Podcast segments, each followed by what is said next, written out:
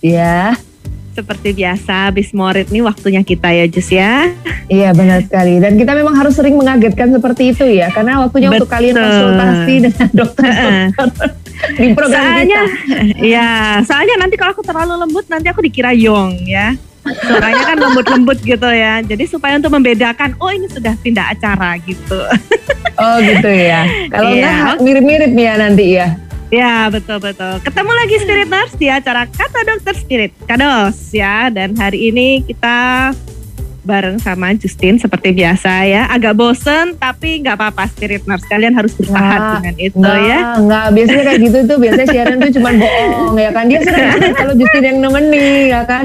Coba, coba kalau Justin nggak ada, pasti dia cari terus. Ke mana kamu Justin? Eh, Siaran gitu. Ya itulah namanya manusia ya Jus ya. Kalau manusia tuh kalau ada ya kan disia-siakan. Tapi kalau nggak ada itu dicari-cari gitu ya. Dikangenin Oh gitu, gitu, ya. ya. Coba kita mau eh, salam dulu dengan Dokter Novian Budi Santoso Ya, pagi hari ini. Selamat pagi dok. Selamat pagi Shalom, Justin selamat pagi dok. Kalau kita melihat backgroundnya si dokter ini ya Sharon, kita itu merasa selalu eh, segar. Iya Banyak betul. air- Baru aku airnya mau bilang soalnya. seger. Iya iya betul Seger. betul. Banyak air, banyak hijau-hijaunya juga. Tidak gitu lihat kan. backgroundnya, tapi lihat dokternya sendiri kita sudah merasa waduh dokternya sehat banget gitu rasanya. Iya betul, damai sentosa ya dok ya. Wajahnya segar sekali. Bagaimana kabarnya dok? Baik-baik saja. Luar biasa Iya, ya, selalu ya? ceria gitu ya dokter Novian ya. Iya. Nah, ke- dokter ya. Iya benar senyum terus dokternya. Boleh spiritus juga dok. Selamat pagi Fitness. Kali ini saya Dr. Novian akan menjelaskan tentang penyakit yang lagi berwabah di tempat kita di Indonesia ini termasuk juga di dunia yaitu tentang long covid. Jadi adalah eh, sisa-sisa dari penyakit covid. Oh, Hmm, kirain varian baru. Iya. Kalau. Delta ada long gitu kirain. Iya. Kan kalau kita kan tadi kopi. Oh iya iya Kan betul ya. betul betul. Iya iya iya. iya. Kopi. Benar. Gitu ya. Kita ngundang juga Spiritness untuk bisa bergabung dengan kita. Mungkin kalian ada yang belum tahu apa sih itu long covid. Aku belum dengar gitu ya. Tapi paling tidak kalian catat dulu dong ya kan nomor kita Mm-mm. 0822 102005 atau paling enggak kalian add dulu kita ditulis ini WA Spirit gitu kan. Jadi kan gampang betul. kalian bisa bergabung. Disimpan ya, disimpan. Bener, atau kalian bisa juga uh, download dulu aplikasi Zoom supaya bisa nanti live berbicara dengan Dr. Novian. Atau kalian bisa buka Mm-mm. deh YouTube kita dan Instagram kita karena kita juga live dari Instagram dan dari YouTube. Kalian bisa live chat dengan kita di YouTube ataupun kalian bisa DM kita lewat Instagram. Jangan lupa kalian sertakan formatnya ya, nama, spasi umur, spasi L atau P. Karena itu penting banget untuk dokter juga mengetahui umur berapa, jenis kelaminnya apa gitu kan. Dan yang pasti harus ada nama. Karena kalau nggak kita bingung panggilnya siapa ya benar Iya betul, betul dong ya. Kalau nggak ada namanya nanti kita ngarang-ngarang terus kalian ngambek kayak ya kan kayak gitu ya. Nggak boleh. Daripada kita menghindari hal-hal yang tidak diinginkan spirit nurse ya, kalian harus menyertakan nama kalian ya. Yes. Dan satu Kita hal buat semua deh. spiritness. Benar. Nah. Satu hal buat mereka semuanya eh, kalian bisa bergabung kapan saja selama kita masih siaran. Kalau kita tidak siaran kalian nggak bisa gabungan gitu loh. Aku baru aja kaget lu tumben kok bisa nanyanya sampai besok gitu, besok lusa gitu ya. Ternyata ada ditambahin lagi embel-embelnya ya. Ada syarat dan ketentuan berlaku ya Sharon. Iya iya iya iya iya. Kita akan balik lagi bersama dengan Dr. Novian untuk membahas tentang long covid setelah satu pujian berikut ini. Tetap di Spirit.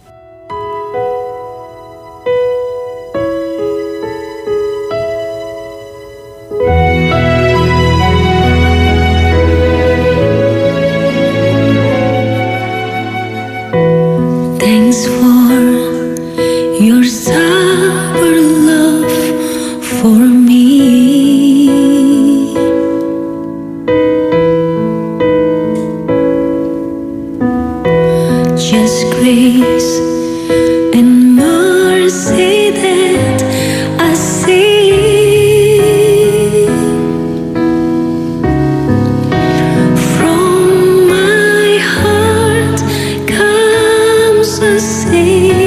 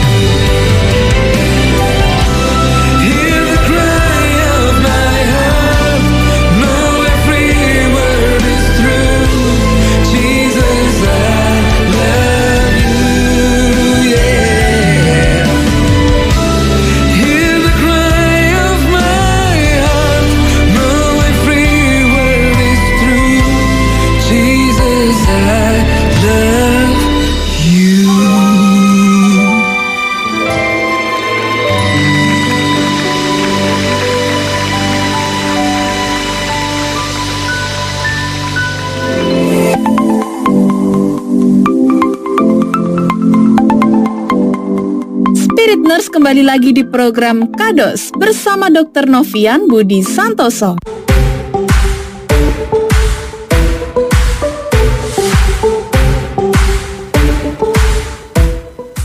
Oke, kita balik lagi bersama dengan Sharon dan juga Justin di Kata Dokter Spirit. Dan kita hari ini ada Dokter Budia, eh no, Budia, Novian Budi Santoso yang menemani kita selama satu jam. Ya, tapi sudah nggak satu jam lagi ya Sharon ya, sudah kurang lebih 40 Betul. menit, lah. 40 menit untuk kalian bisa bergabung dengan kita. Kita membahas tentang long COVID. Long COVID bukan varian baru ya. Tadi sempat dikasih tahu sama dokter Novian sedikit nih ya. Kalau Iya, long COVID bukan maksudnya, lagi. ya maksudnya eh, COVID yang panjang, COVID, bukan juga. Kamu juga menyesatkan. Bukan, Tadi gara-gara kamu COVID sih itu aku teralihkan fokusnya. Jadi long COVID itu kejadian yang setelah orang-orang terkena COVID. Bener ya dok ya? Iya, Bener kan ya? iya. Oke oke. Biar dijelaskan sama dokter Dovian deh. Nanti kita menyesatkan Ya, ya. orang-orang. Share. Iya betul betul. Silakan dok, silakan. Ya, Lanjut. saya share screen dulu ya. Yes. Jadi dokternya akan share screen. Jadi buat spiritus semuanya yang mungkin bisa lihat uh, dari YouTube atau dari Instagram, kalian bisa langsung melihat share screennya dari uh, dokter Novian tentang long jadi- COVID. Ya, jadi sebenarnya yang namanya pandemi ini tidak cuma zaman sekarang ya. Zaman dulu juga sering dan dunia ini sudah sering dikena diserang dengan yang namanya wabah-wabah itu juga banyak ya. Nah, salah satu ini ya dok. ya salah satu wabah zaman dahulu itu adalah pes ya. Zaman dulu Oh, Jadi sebenarnya kalau mau jujur Hmm. wabah itu kan bisa nyebar karena alat transportasi. Kalau tidak ada alat transportasi ya ya cuma di situ saja ya tidak usah harus ke seluruh dunia. Oh Nah, iya iya betul sama. betul betul. Nah zaman dulu kan alat transportasinya kan kapal. Nah di kapal itu ada tikus.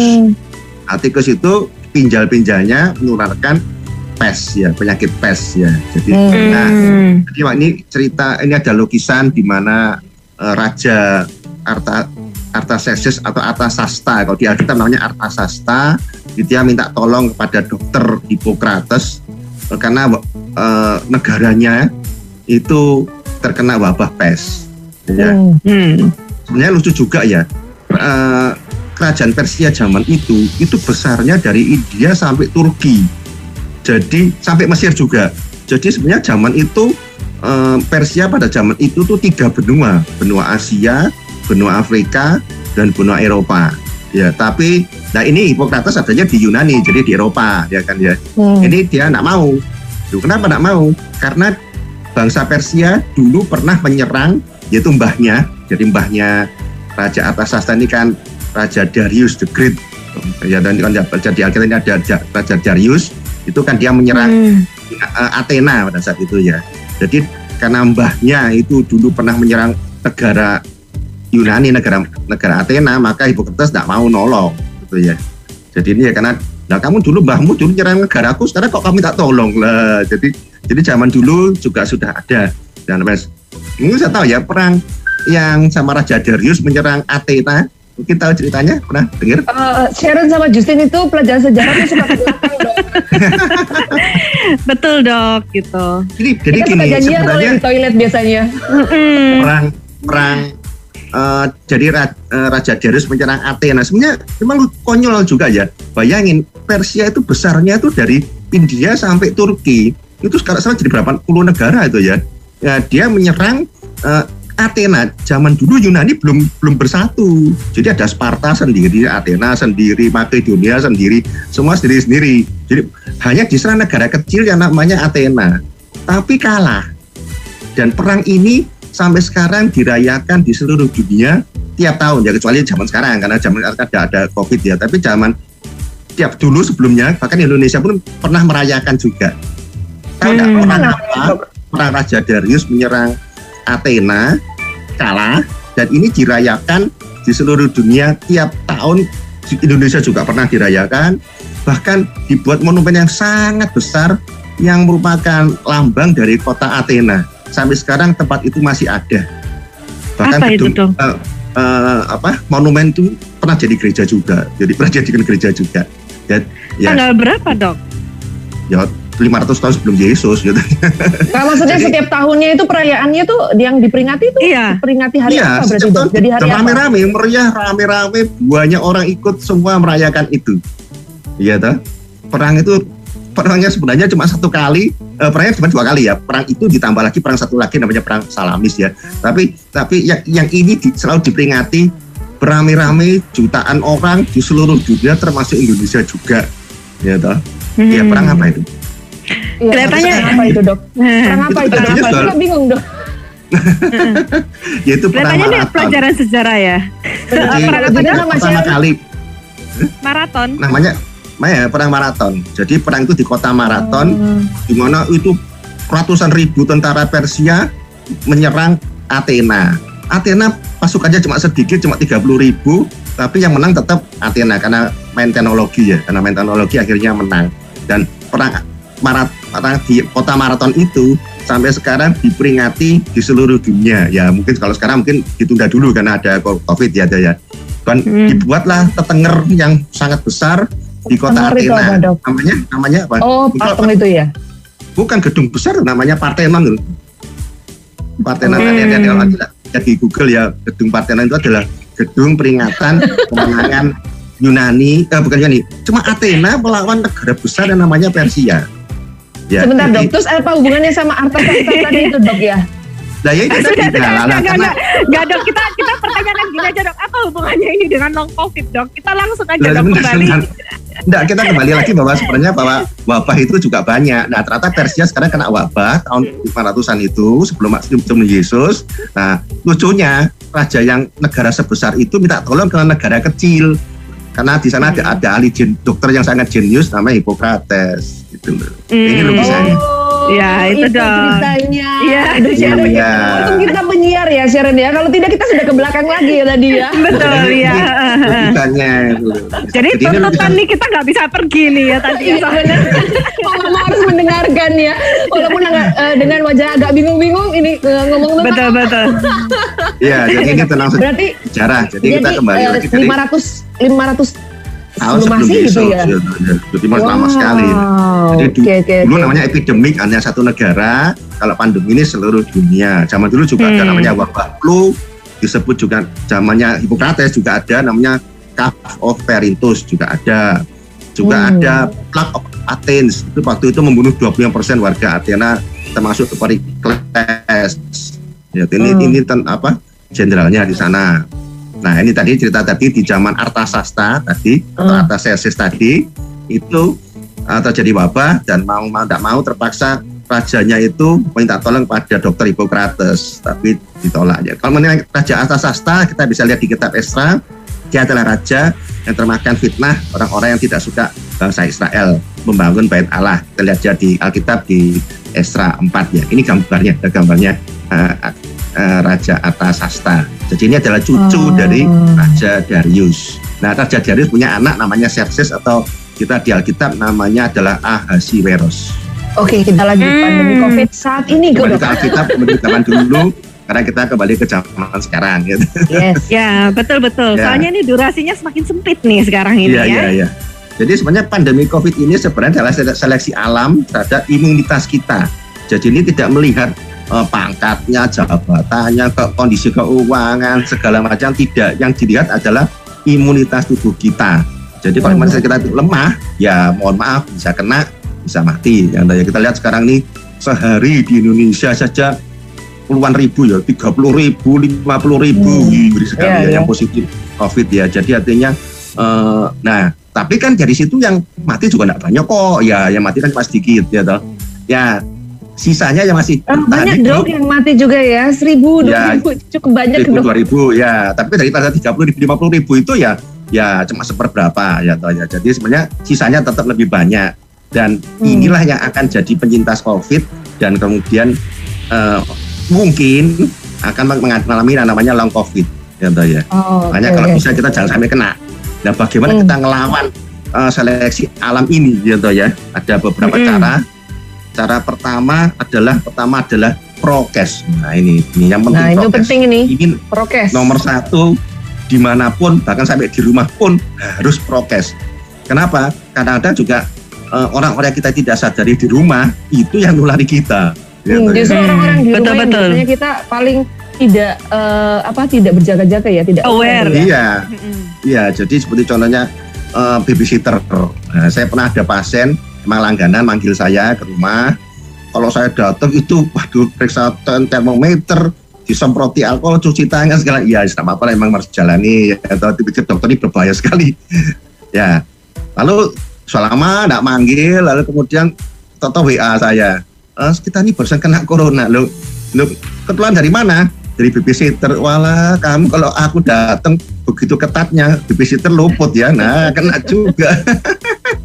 Iya, kadang yang biasanya kita eh, kurang waspada itu ada dengan orang-orang sekeliling kita yang deket tentu saja. Karena kita Iya. merasa setiap hari kita berjumpa dengan mereka, kita tahu kegiatannya dan lain sebagainya Betul. gitu ya. Mm-mm. Makanya babysitter ini yang juga- pokoknya pembantu di rumah ini apalagi yang suka keluar-keluar pasar dalam macam ini justru malah sayur, ya. berbahaya. Ya betul.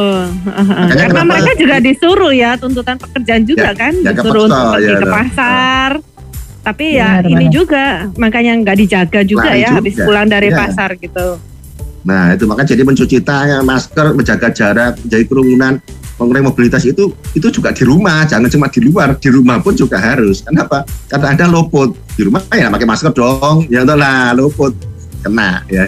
Iya, Nah. kadang pa- Iya, karena betul, kita betul. merasa di rumah adalah yang paling aman untuk kita tidak perlu memakai masker ya. Betul betul kita betul bisa betul. breathe normally itu cuma di rumah aja. Ternyata ya di situlah. Nah, t- kalau memang cuma kita tahu nggak apa-apa, tapi ada orang pembantu, babysitter dan kawan-kawan ini juga repot. Bahkan juga satpam Terutama juga. mereka yang masih keluar-keluar ya. Iya, dan kan ada juga ini yang pembawa makanan, pengantar makanan, yaitu satpam. Oh iya iya Satpam kita benar-benar. juga ada dua yang meninggal karena, karena covid. Waduh, kita juga. Nah, jadi yang nagih iuran-iuran ini hati-hati ini juga juga bahaya ya. Jadi Benar. ini juga makanya prokes harus di mana saja. Sementara ini ya, ya kepeksa kita harus lakukan. Kenapa? Ya terpaksa. Iya Ya, benar. Kita harus benar-benar jaga. Benar kita harus jaga baik-baik ya untuk yang terutama yang 5M ini. Tapi selanjutnya Iya. apa dok? Untuk yang bisa Jadi jadi 5 M ini Dapat. sebenarnya wajib dan dan- tapi ya mohon maaf ya kalau kita di jalan-jalan sebenarnya yang pakai masker yang benar tuh berapa persen sih sebenarnya kalau mau jujur ya kan ya makanya saya terpaksa harus ada PPKM ada PSBB ada lockdown dan segala macam sebenarnya ya karena 5 M nggak dijalankan kan sebenarnya ya kan ya Hmm. karena nurutan. selanjutnya dok, setelah, setelah kita sudah melakukan 5M ini, apalagi yang perlu kita Ah. lakukan untuk bisa melawan? Jadi kalau kita masih gagal, artinya masih apa gagal ini bagian yang ngelawan seleksi alam. Nah, kemudian adalah vaksinasi. Nah, ini sekarang ini lagi rame-ramenya vaksinasi ya. Ya sebenarnya kita nih kepengen cepet ya, tapi memang barangnya emang tidak banyak. Kita Hmm. terus terang Indonesia baru 20% yang divaksinasi satu kali ya. Satu kali loh ya, belum yang dua kali ya. Padahal Mm-mm. luar negeri di Amerika yang dua kali sudah 50% lebih. Ya, Israel malah sudah hampir 100%. jadi jadi kita terus terang untuk vaksinasi ini ya memang sementara karena masih terbatas, tolong 5M-nya dulu. Hmm. Nah, terpaksa karena 5M nggak dijalankan, ya terpaksa ada PSBB, PPKM dan segala macam caranya ini. Sebenarnya ini kan karena untuk melawannya ya, Toh, ya, untuk melawannya. Sebenarnya Hmm. kalau 5M kita bisa benar, kita bisa ketat, mungkin eh, jumlah kasus baru itu tidak banyak gitu loh. Tapi ya karena enggak, enggak, ya kita aja mohon maaf di jalan-jalan itu kan banyak mereka pakai masker nggak digantol no itu masih Hmm. terbuka ya repot ya makanya karena itu loh dia PSBB tapi terus kan PSBB dan PPKM ini benar-benar menghantam ke ekonomi ya coba kalau misalnya bisa bener ini aja sudah cukup kok sebenarnya lumayan sudah pasti banyak berkurang gitu Iya betul. nah Tapi satu hal satu hal yang kita masih benar. Satu hal yang mungkin kita perlu harus perhatikan selain 5M, terus divaksinasi. Terus mm, kalau tidak salah ada obat-obatan juga tuh dok. Apa yang harus kita minum kalau Ya, jadi obat-obatan? setelah kepaksa semua sudah tidak bisa dan sedang sakit ya terpaksa kita main obat-obatan terpaksa ya, atau Hmm. terpaksa jadi kan inisiatif saya kena itu saya kena ini ya, Tapi obat-obatan kan tetap harus konsultasi kan dok ya. Ya itu harus ke dokter Ini obat-obatan untuk yang setelah Nah. kena COVID ya dok ya. Kalau untuk yang mencegah gitu Iya. ada nggak dok? Kayak katanya harus Sebenarnya minum ada, sebenarnya ada. vitamin kayak Ini saya gitu. iya betul ya vitamin D tadi sama ini ivermectin itu ya Cuma mungkin memang sekarang belum belum ya masih banyak yang melawan yang belum tidak setuju Masih pro kontra masih- ya dok ya. ya masih pro Mm-mm. kontra tapi ya sudahlah karena harganya murah minum saja daripada udah kena ya toh ya Dok, kalau kita berbicara tentang long covid, ya kan, sebenarnya Hmm. eh, long covid itu kan gejala apa eh, penyakit yang terjadi setelah COVID kan. Jadi Setelah COVID, dulu. COVID, ya. Terus habis itu ada long COVID ini. Lah, Betul. apa bedanya antara COVID sama long COVID ini, Dok? Ya nanti dulu pelan-pelan pelan dulu ya. Kita bahas satu persatu ya. Jadi kita, Kita lihat sudah bahwa mepet waktunya ini soalnya. Iya, iya, iya. Iya. Jadi sebenarnya Ya kan apa, apa apa long covid ini untuk yang sudah negatif gitu dok maksudnya dok? sudah negatif, tapi tetap masih ada Oh. gejalanya. Sudah negatif. Jadi sudah bersih, tapi tetap masih ada. Nah, sekarang kita lihat sekarang ke penyakit corona itu sendiri. Jadi di mana virusnya itu itu menyerang ke sel-sel pneumocyte ya tipe 2 ya toh di mana dia merusak eh, sel-sel di alveoli sehingga dia terjadilah lendir. Nah, ini lendir yang warnanya kuning ini loh. Ya, Hmm. lendir warna kuning ini. Kita tahu bahwa eh, respirasi itu artinya pertukaran oksigen dan CO2 itu perlu ada udara oksigennya tapi juga ada darahnya. Nah sayangnya kita- ini ada cairan kental yang menghalangi respirasi tadi pertukaran CO2 dan oksigen sehingga makanya kenapa eh, saturasi oksigen juga berturun. Selain Hmm. itu juga karena terjadi radang di dalam alveoli maka radang tadi menyebabkan faktor merangsang faktor koagulasi sehingga terjadi penggumpalan darah di paru dulu lalu kemudian di seluruh tubuh. Nah akibatnya apa? Jadi darah nggak ngalir. Makanya kenapa kadang-kadang walaupun eh, rongsen paru-paru sudah bersih, ya toh, saturasinya kok tetap rendah ya. Saya Hmm. tetap di bawah 90 ya. Ada ya, sering kan ya sampai nama gak Iya, maring-maring. Betul betul, iya iya terus betul kenapa? Karena pakai oksigen. Loh kenapa? Oksigennya masih rendah.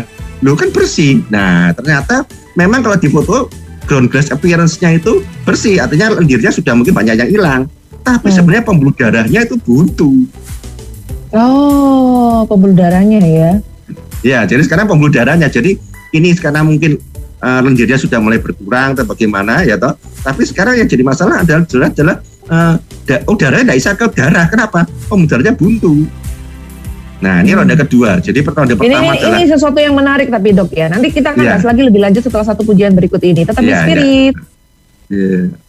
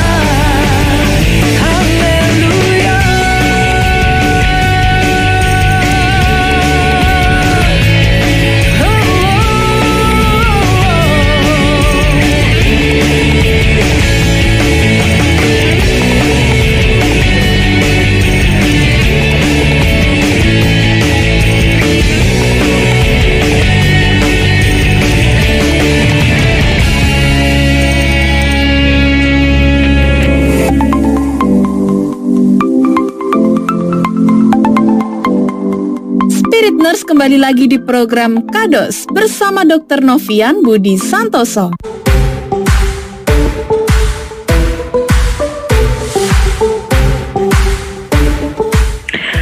Oke, ini udah ada pertanyaan ya yang masuk kita langsung bacakan aja karena waktu kita nggak banyak ya. Shalom Yes. Sharon dari Ibu Angel ya. Shalom Sharon, Justin dan terutama Dr. Novian yang dikasih Tuhan Yesus.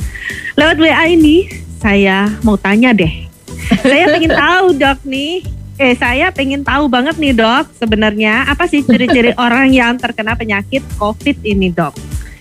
Dan bagaimana bila orang tidak atau belum pernah ikut vaksin, suntik vaksin, apakah kemungkinan besar untuk mudah terkena virus COVID, dok? Saya mohon jawaban. Terima kasih banyak perhatian dan jawabannya. Thanks, God Ya, bless you Mungkin all. untuk Ibu Angel juga kita butuh ya eh, nama spasi umur ya. Itu umurnya yang jelas. Kalau lansia kita tahu lansia itu di atas 60, tapi 60 berapa ya Bu? Iya, betul. Dokternya butuh kepastian kalau umur 80 atau 70 itu kan beda jauh ya antara 60 dan 80 gitu kan. Betul, kita butuh Ini yang pas ya. berbeda. Benar, Nah, lain kali tolong berapa? lain kali tolong kalau Ya, ya. disebutkan beserta dengan umur yang jelas karena ini tentang eh, kedokteran ya. Kita butuh sesuatu yang jelas. Silakan Dok, bisa dijawab dulu? Iya, jadi gejalanya seperti flu biasa, panas, batuk pilek, kadang-kadang juga mencret juga ada, seperti itu. Lalu masuklah ke fase sesek, sesek. Nah, sesek lama-lama saturasi oksigen turun, meninggal. Jadi makanya sebenarnya eh, begitu seperti flu biasa ini cepat harus diperiksa. Kenapa? Ya kita sekarang sudah harus apa? Aware ya. mulai cepat aware ya, begitu langsung cepat diperiksa dan cepat diobati. Nah, makanya kenapa harus begitu? Jangan sampai terlambat. Kalau Hmm. telah eh, long COVID ini sebenarnya kan gejala kerusakan paru atau kerusakan organ lain yang yang karena terlambat diobati, lalu kemudian cacatnya jadi banyak. Misalnya eh, yang kental-kental tadi itu yang rusak itu banyak. Akibatnya ya Hmm. terus sampai terpaksa harus ada yang sampai transplantasi paru. Kenapa? Parunya sudah rusak semua, jadi terpaksa harus ganti punyanya orang lain, gitu ya. Jadi Hmm. makanya kenapa harus cepat batuk pilek langsung periksa entah rapid antigen aja misalnya cepat ya toh satu dua jam sudah, ada hasilnya. Saya itu lapor ke dokter langsung diobati gitu loh. Prinsipnya begitu. Dan jangan nanggung oke, obatnya dok. langsung. Atau semua langsung dimasukkan semua kenapa? Supaya tidak cepat jadi kerusakan. Kenapa kalau sudah rusak sekali ini pulihnya lama bisa enam bulan Yang bisa satu tahun. ya. makanya makanya kenapa kita menghindari ini gitu Tapi kalau Dok. tentang vaksin sama tidak itu dok bagaimana? Apakah vaksin pertanyaan berikutnya terkena virus coronavirus ini? karena kita sudah punya kekebalan maka penyakitnya tidak berat jadi vaksin itu tidak benar-benar meng- menghilangkan kita kebal 100% tidak bisa tapi kalau toh sakit tidak parah gitu sebenarnya kalau mau Hmm. jujur yang opname di rumah sakit itu itu 95% 90 persenan itu tidak vaksin kok makanya jadi parah dan satu lagi Hmm. kadang-kadang jujur banyak orang-orang yang tidak percaya dengan corona ini loh. Jadi ini bukan itu batuk pilek aja. Ini, iya ya batuk pilek tapi punya ini flu corona sekarang ini loh. Nggak Ya percaya betul juga. betul betul. sampai selesai sampai saya mati pun nggak nggak percaya itu. Ada begitu. Bahkan ada eh, keluarga pasien saya juga di di tapi di Jombang atau di mana itu. Jadi sudah dibilang ini ini minum obat ini nggak mau nggak mau. Ini bukan ini biasa berobat biasa saja meninggal ya. iya iya. iya. konyol emang konyol jadi Berarti makanya kalau untuk menjawab pertanyaan dari Ibu Angel itu ya tetap harus vaksin ya. Paling tidak untuk eh, gejala yang lebih berat itu bisa ya terhindarkan. lalu kemudian langsung minum obat cepat jadi minum obat jangan jangan nanggung nanggung ya jadi ya antivirus sama cepat jadi cepat diobati saja kenapa Hmm. supaya tidak long covidnya nanti parah dan ini bisa lama gitu loh Kita balik lagi Atau ke long covid ya dok ya. Kalau Iya. tadi eh, dokter sudah sampaikan bahwa long covid ini biasanya terjadi setelah kita terkena eh, virus Iya. corona atau setelah ber- COVID-19 sembuh, ini. sudah bersih. Dan ya, itu sudah negatif kan dok ya. betul. Berarti apa yang kita rasakan di long covid ini? Ada gejala-gejala Nah, ya, khusus dok? Ya, sebentar ya, kita bahas dulu ya. Jadi kita kembali lagi ke share screen lagi. Ya, sebentar kita bahas ya. Nah, ini jadi kita tahu tadi yang diserang adalah pertama parunya, kemudian adalah pembuluh darahnya. Makanya kenapa di minggu kedua, biasanya hari ke-7, hari ke-14, kita harus bisa dimer. Karena di situ mulailah terjadi reaksi namanya badai sitokin, ya badai sitokin tadi Hmm. itu mer- mengerangsang pem- pembukaan darah. Ini kita lihat di gambar yang di bawah ini, itu darahnya buntu, pembuluh darahnya buntu, sehingga oksigen tidak tidak bisa masuk. Kan respirasi itu kan ada perlu ah, perlu udaranya, perlu membrannya, perlu darahnya supaya darah bisa mengeluarkan CO2 oksigen masuk ke dalam darah sehingga terjadi namanya respirasi. Nah, Hmm. eh, ketika minggu kedua biasanya ini mulai terjadi pengumpulan darah yang mulai meningkat biasanya dia dimur meningkat. Bahkan ada ada eh, pasien saya yang sampai ini teman saya sendiri ya, teman saya sendiri eh dia dimur sampai 8 ribu ya. Jadi waduh langsung kita bom obat langsung. Kenapa? Ya ya bahaya jangan bisa mati mendadak ya. Jadi Hmm. ya ini selain dia menyumbat di paru bisa ucul juga ke mana-mana. Dasarnya bisa ke, ke otak ke mana jadi demensia dan segala macam. Makanya kenapa Hmm. pengobatannya harus cepat? Harus cepat ya. Ya apa? Ya tahu ya gejala umum ya. Jadi demam batuk Hmm. kering kelelahan. Ya pokoknya flu sakit tenggorokan itu macam. Nah ini adalah ge- eh, gejalanya. Nah kita tahu jadi tadi agregasi virus COVID di paru mengganggu sel-sel alveolar endotel paru ya terjadi inflam- infiltrasi sel inflamasi muncul sitokin-sitokin tadi yang proinflamasi yang kita sebut dengan badai sitokin Nah, Hmm. badai Hmm. sitokin ini merusak endotel, menyebabkan hiperkoagulasi, terjadi makro atau mikro trombosis. Jadi buntu-buntu, buntu-buntunya ini lucu, ada dua, ya di arteri dan juga vena. Nah, Hmm, trombosis jadi paru pembuluh darah juga bisa buntu ya dok ya? buntu buntu eh, buntu jadi yang saluran udaranya buntu yang yang pembuluh darah juga buntu juga nah trombosis inilah yang kadang-kadang kita bisa lihat parunya sudah bersih Eh, rapid antigen atau PCR sudah negatif, Sudah negatif. Nah, tapi oksigen masih rendah saturasinya ya ini karena kadang masih buntu-buntu tadi nah buntu-buntu tadi Hmm. ini ini lalu menyebabkan saturasi oksigen itu rendah. Nah, caranya gimana? Ya dikasih antikoagulan supaya eh, larut lagi, jadi bisa bolong lagi, lancar lagi. Nah, saturasi oksigen akan meningkat. Hmm. Nah, tadi pertanyaan Hmm. mengenai eh, langsung aja ini kalau teorinya terlalu susah ya. Iya benar dok. Iya, iya. Apa saja gejala daripada long covid? Nah, ini Iya banyak. benar. Pertama adalah cepat lelah. Ya kenapa? Ya paru-parunya eh, enggak, enggak sempurna, enggak bagus, oksigennya kurang, ya cepat lelah ya, ada ya. Ada sakit Hmm. kepala, ada lagi apa nih banyak sekali di sini ya. Jadi apa rambut rontok ada sesak napasnya berkepanjangan, terutama kalau paru-parunya sudah banyak rusak. Jadi makanya kenapa pengobatan COVID itu harus cepat, jangan ditunda-tunda. Cepat langsung ke dokter, cepat langsung minum obatnya, terutama obatnya juga jangan nanggung.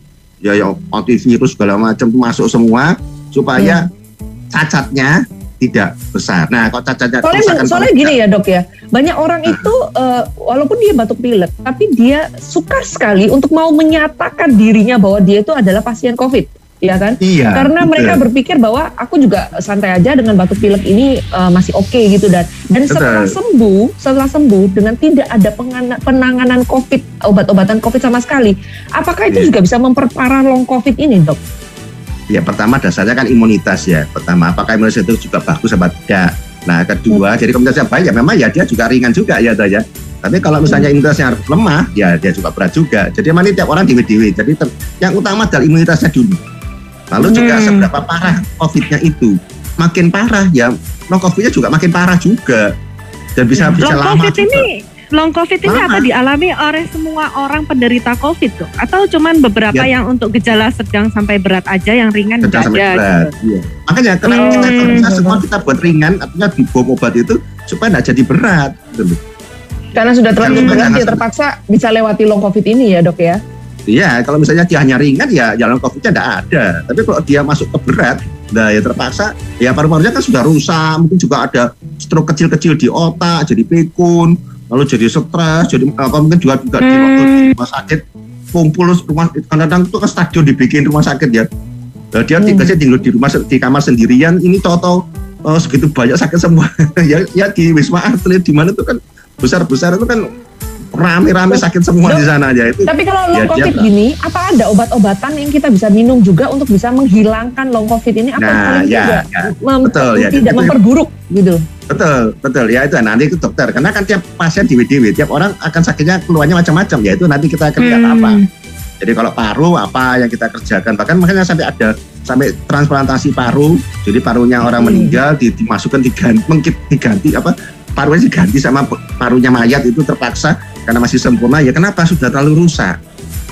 Oh. Ya jangan sampai ke sana, jangan sampai ke sana. Ya, Hmm. jadi Kalau orang-orang yang sudah mengalami long covid ini dok, itu apa bisa kembali seperti normal sebelumnya dok? Nah, itu Atau ya akan 6 bulan mengalami setahun. kelelahan terus gitu? Kenapa dok? Iya. Ya tergantung parunya, parunya seberapa rusaknya. Ya memang Hmm. memang akan terjadi pemulihan, tapi kan juga tidak secepat itu dan apakah bisa sempurna? Soalnya gini, bekasnya yang kena corona itu itu memang karena dia kan pembuluh darahnya tidak ngalir, kemudian juga dia ada lendir yang kental tadi, memang itu rusak sama sekali. Jadi keras dan tidak bisa dipapakan. Di waktu diotopsi itu memang yang bekasnya yang kena COVID itu memang rusak beneran itu, susah untuk untuk dipulihkan. Ya akibatnya memang Hmm. yang bagian-bagian lain itu yang menggantikan fungsi tadi, tapi seberapa kuatnya ya tergantung. Tapi bisa kan dok, bisa untuk dipulihkan tapi mungkin jangka waktunya agak panjang gitu ya dok. Iya. Atau kalau misalnya Hmm. parah sekali ya ya, sampai sampai sampai seperti itu sampai harus ganti paru dan segala macam. Ya, atau kalau enggak ya butuh berdoa dan berpuasa ya untuk memulihkannya. Atau juga Ya kan? misalnya, Tidak misalnya ada yang mustahil. stroke kecil-kecil di otak. Jadi otaknya kan ya seperti stroke kecil harus jadi demensia ya kita kasih obat demensia. Ya tergantung keluhannya. Jadi keluhannya apa? Oh, tergantung keluhannya untuk penanganan long covid ini. Tapi Iya, ada long covid yang akibatnya mengarah ke kematian juga. Loh itu ya eh, ini terutama yang depresi. Ya depresi lalu bunuh diri mungkin dia kok kok sesek hidup kok nggak enak ya ya, ya macam-macam ya ya, ya macam-macam ya. ya sesek napas terus-terusan apa, iki ya hidup tapi ya nggak hidup tapi ya mati ya ya nggak mati jadi jadi ya de- depresi segala macam kan ada ya PTSD sehingga memang eh, orang ini mungkin ya kayak putus asa segala macam. Nah ini yang yang eh, apa lalu yang mungkin ya, dia entah bunuh diri atau segala macam gitu. Eh, ini biasanya lama memang ini enam bulan setahun. Ya, ya kita babanya juga baru satu setengah tahun sih. Jadi kan kita belum tahu ya jangka panjangnya gimana ya. Iya, tunggu, tunggu iya, lima tahun lagi. Jadi eh, mungkin buat mungkin ada spiritness beberapa dari spiritness juga mungkin yang ada yang sempat terkena covid dan menjadi penyintas covid gitu kan. Itu mungkin perlu diperhatikan secara khusus ya. Ada satu hal namanya fenomena long covid ini yang bisa terjadi kepada semua penyintas covid yang terutama dari sedang ke berat. Dan itu harus diperhatikan sekali karena seperti yang dokter Novian sampaikan bahwa eh, kemungkinan terburuknya itu bisa terjadi lifetime. Jadi seumur hidup kalian gitu kan. Jadi kalau tidak eh, ditangani secara lebih lanjut ya kan kalau kita selesai covid negatif kan kita sudah wah happy ya kan selesai Iya. sudah nggak perlu Betul, menangani betul. apa nggak perlu minum obat apa pun bahkan eh, ya seperti biasa seperti biasa aja walaupun memang bisa terkena covid lagi yang kedua kali atau ketiga kali dan lain sebagainya tetapi paling Hmm. tidak untuk penyintas-penyintas covid yang termasuk sedang keberat dan sudah pernah merasakan kayak sesak nafas dan paru-paru yang mungkin foto toraknya itu sudah mulai menggelap putih rusak Kenapa rusak memutih? memutih ya. Udah mulai rusak itu, itu paling tidak harus punya penanganan lebih lanjut ya, benar ya dok ya? Harus Iya. ditangani lebih lanjut, walaupun sudah negatif, walaupun sudah eh, lepas dari coronavirus, tapi tetap harus ada penanganan lebih lanjut. Kita akan balik lagi bersama Ya. dengan dokter dokter setelah satu pujian berikut ini.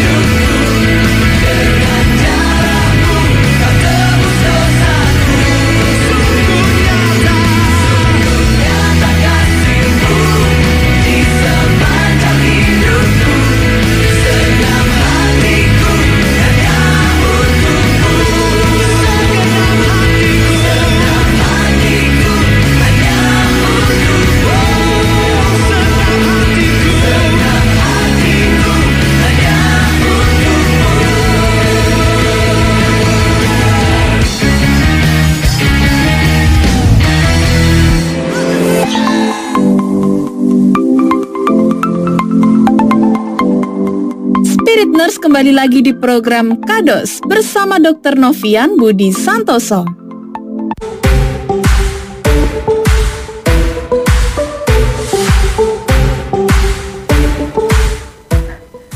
Dok, sekarang itu kan kalau treatment kebanyakan orang-orang yang kayak pasien COVID itu eh, mencari donor plasma ya dok ya. Donor plasma ini apa bisa mencegah untuk terjadinya long COVID dok? Ya, jadi sebenarnya kan ini pengobatan ya. Plasma konvalesen ini adalah dari orang yang sakit, dia punya antibodi diberikan kepada orang lain, ya kan. Jadi ini tentu saja pasien ini kondisinya sudah berat, bukan, bukan kondisi ringan lagi ya toh. Mungkin sudah ventilatoran, Hmm. kemudian gitu. Jadi ini sifatnya pengobatan. Tapi tentu pasti ya karena sudah berat, ya paru-parunya mungkin ya sudah rusak, lebih banyak rusaknya, juga organ-organ yang lain, ya kan. Jadi, Jadi tetap gini. terjadi long COVID-nya itu ya dok ya? kalau dia hidup maka long COVID-nya tentu ya berat karena karena pasti ini pasti sudah pasti berat artinya pasti sudah berat ini. Nah prinsip pertama gini jadi untuk minggu pertama kan flu batuk pilek nah yang berbahaya adalah pneumonia jadi kita sebut dengan Hmm. jurang maut pertama jadi kalau kita bisa lolos ya berarti selamat tapi hati-hati ada jurang maut kedua yaitu adalah Hmm. penggumpalan darah. Itu kita lihat di dimer. Biasanya di minggu kedua itu sudah kita harus periksa. Kenapa? Langsung naik dari normal atau 2000, 5000, 8000 juga ada gitu. Nah, ini Hmm. juga akan menyumbat daripada pembuluh darah di paru dan di tempat yang lain. Ini khasnya trombosisnya, trombusnya ini ini di arteri dan di vena. Jadi di vena juga ada penggumpalan darah, di arteri juga ada. Arteri Hmm. bisa jadi stroke dan lain-lain. Nah, nanti kalau orang COVID-nya ya ya otaknya juga mungkin, mungkin ya rusak juga kena stroke juga terus ciri-ciri tadi ya. Jadi pegon dan segala macam. Nah Dok, di dimer yang meningkat ini apa bisa terjadi di eh, pasien COVID yang gejalanya ringan, dok? Bisa, bisa, Dok? iya kadang-kadang kadang-kadang bisa. Jadi emang eh, Hmm, kita jangan ribut dengan PCR PCR itu hanya apakah dia ketularan dan dia menularkan. Jadi kalau yang positif artinya dia menularkan dan dia ketularan. Tapi kan di minggu pertama sudah minggu kedua kan sudah tidak ada sudah negatif. Nah kalau mengenai Hmm. kondisi badan pasien itu jangan lihat PCR ya aja ya CT scan paru orang lalu lab labnya ya toh ya. Di situ kita melihatnya Hmm. di situ gitu loh. Jadi eh, mungkin memang sudah bersih. Oh PCR-nya sudah negatif. Loh dia dimer tinggi mati dia. Hmm. Jadi fokusnya buat, bukan udah ke PCR lagi ya? iya berarti sekarang kita itu sudah dianggap positif nah sekarang kita ya. ngurus badan yang lain yaitu di dimer dan Hmm. segala macam nah kenapa karena untuk mencegah kerusakan paru juga ya kan ya karena Hmm. dan kerusakan organ yang lain supaya ini kita harus nah setelah lewat jurang maut pertama yaitu pneumonia jurang maut kedua adalah faktor koagulasi yang juga bisa membunuh nah masuklah kita ke yang ketiga kalau bisa jangan sampai ya itu ada long covid. Jadi ini lama ini bisa setahun Iya. bisa enam bulan setahun lama mudah-mudahan ini jangan sampai kena ya nah bagaimana Hmm, supaya kita kena? Ya kembali lagi prokes tadi 5M dijalankan vaksinasi dijalankan. Kenapa? Supaya ya kalau toh memang 5M kita gagal jebol kita masih ada. Nah masih gagal obat-obatan itu pun harus cepat. Kenapa? Supaya kerusakan organ juga tidak terlalu banyak. Kalau terlalu banyak ya susah gitu gitu ya hidup Wow. tapi susah Masih banyak sebenarnya yang bisa kita bahas bersama dengan Dr. Novian ya, Spiritness ya. Tapi karena waktu yang akan memisahkan kita, ya. Tepat Akhirnya- habis ini ya. Bener, akhirnya kita harus mengakhiri acara kita pada pagi hari ini. Eh, terima kasih buat Dr. Novian sudah paling tidak kita sudah mengerti eh, seperempat. Betul, betul, betul, betul. Apalagi ini Seperempat. waktu seru-serunya kita harus akhiri. Benar-benar. ya. Seperempat tentang long covid, seperempat tentang covid, seperempat tentang histori atau sejarah ya atas Iya, benar. tadi. Dan luar Betul, biasa betul, sekali ya, Dokter Novian sudah membantu kita untuk menjelaskan secara detail bagaimana kalian itu harus menjaga prokes, men- eh, juga harus divaksin ya kan, paling tidak untuk mengurangi gejala-gejala yang lebih berat. Dan satu hal yang Betul. paling penting bahwa hasil PCR tidak membuktikan bahwa bagaimana kondisi tubuh kita. Jadi lebih baik kalian setelah walaupun itu sudah negatif, setelah COVID terjadi pun kalian tetap harus bisa mengecek eh, kondisi tubuh dengan hasil lab, eh, apa tadi foto torak ya kan, eh, di Mm-mm. dan lain sebagainya. Dan itu yang akan em, eh, CT scan juga ya tadi dokter sempat bilang ya. Jadi itu Betul, paling betul. tidak kita tahu kondisi tubuh kita sepenuhnya seperti apa sehingga tidak terjadi yang namanya kalau tadi dokter Dovian eh, sampaikan bahasan dokter Novian jurang maut ketiga yaitu long covid ini yang cukup Ya, berbahaya betul. ya kalau kita biarkan ya karena perlu untuk penanganan lebih Hmm. lanjut lagi. Nah spiritnya semuanya hari ini kalian kan dengan pengetahuan dari Dokter Novia. Oleh sebab itu kita ngajak kalian semuanya untuk tetap mendengarkan kata Dokter Spirit setiap hari Kamis jam berapa Sharon? Jam jam Iya. nah, Setelah dimension kena corona. aku lihat jam dulu. Oh jam setengah delapan. Jam setengah delapan sampai jam setengah Oh. sembilan. Hanya satu jam saja Jam saja, kalian jam bisa belajar tentang eh, kedokteran ya. Dan terima kasih buat semua yang sudah bergabung dengan kita. Terima kasih juga buat Dokter Novia. Terima kasih buat Sharon. Terima kasih buat Thank you, juga thank you. Dokter dan Novia. Andrew juga yang ada di studio ya untuk membantu kita. Thank you buat semuanya. Akhir kata kita mau ucapkan keep the spirit, keep the fire, and God bless you all.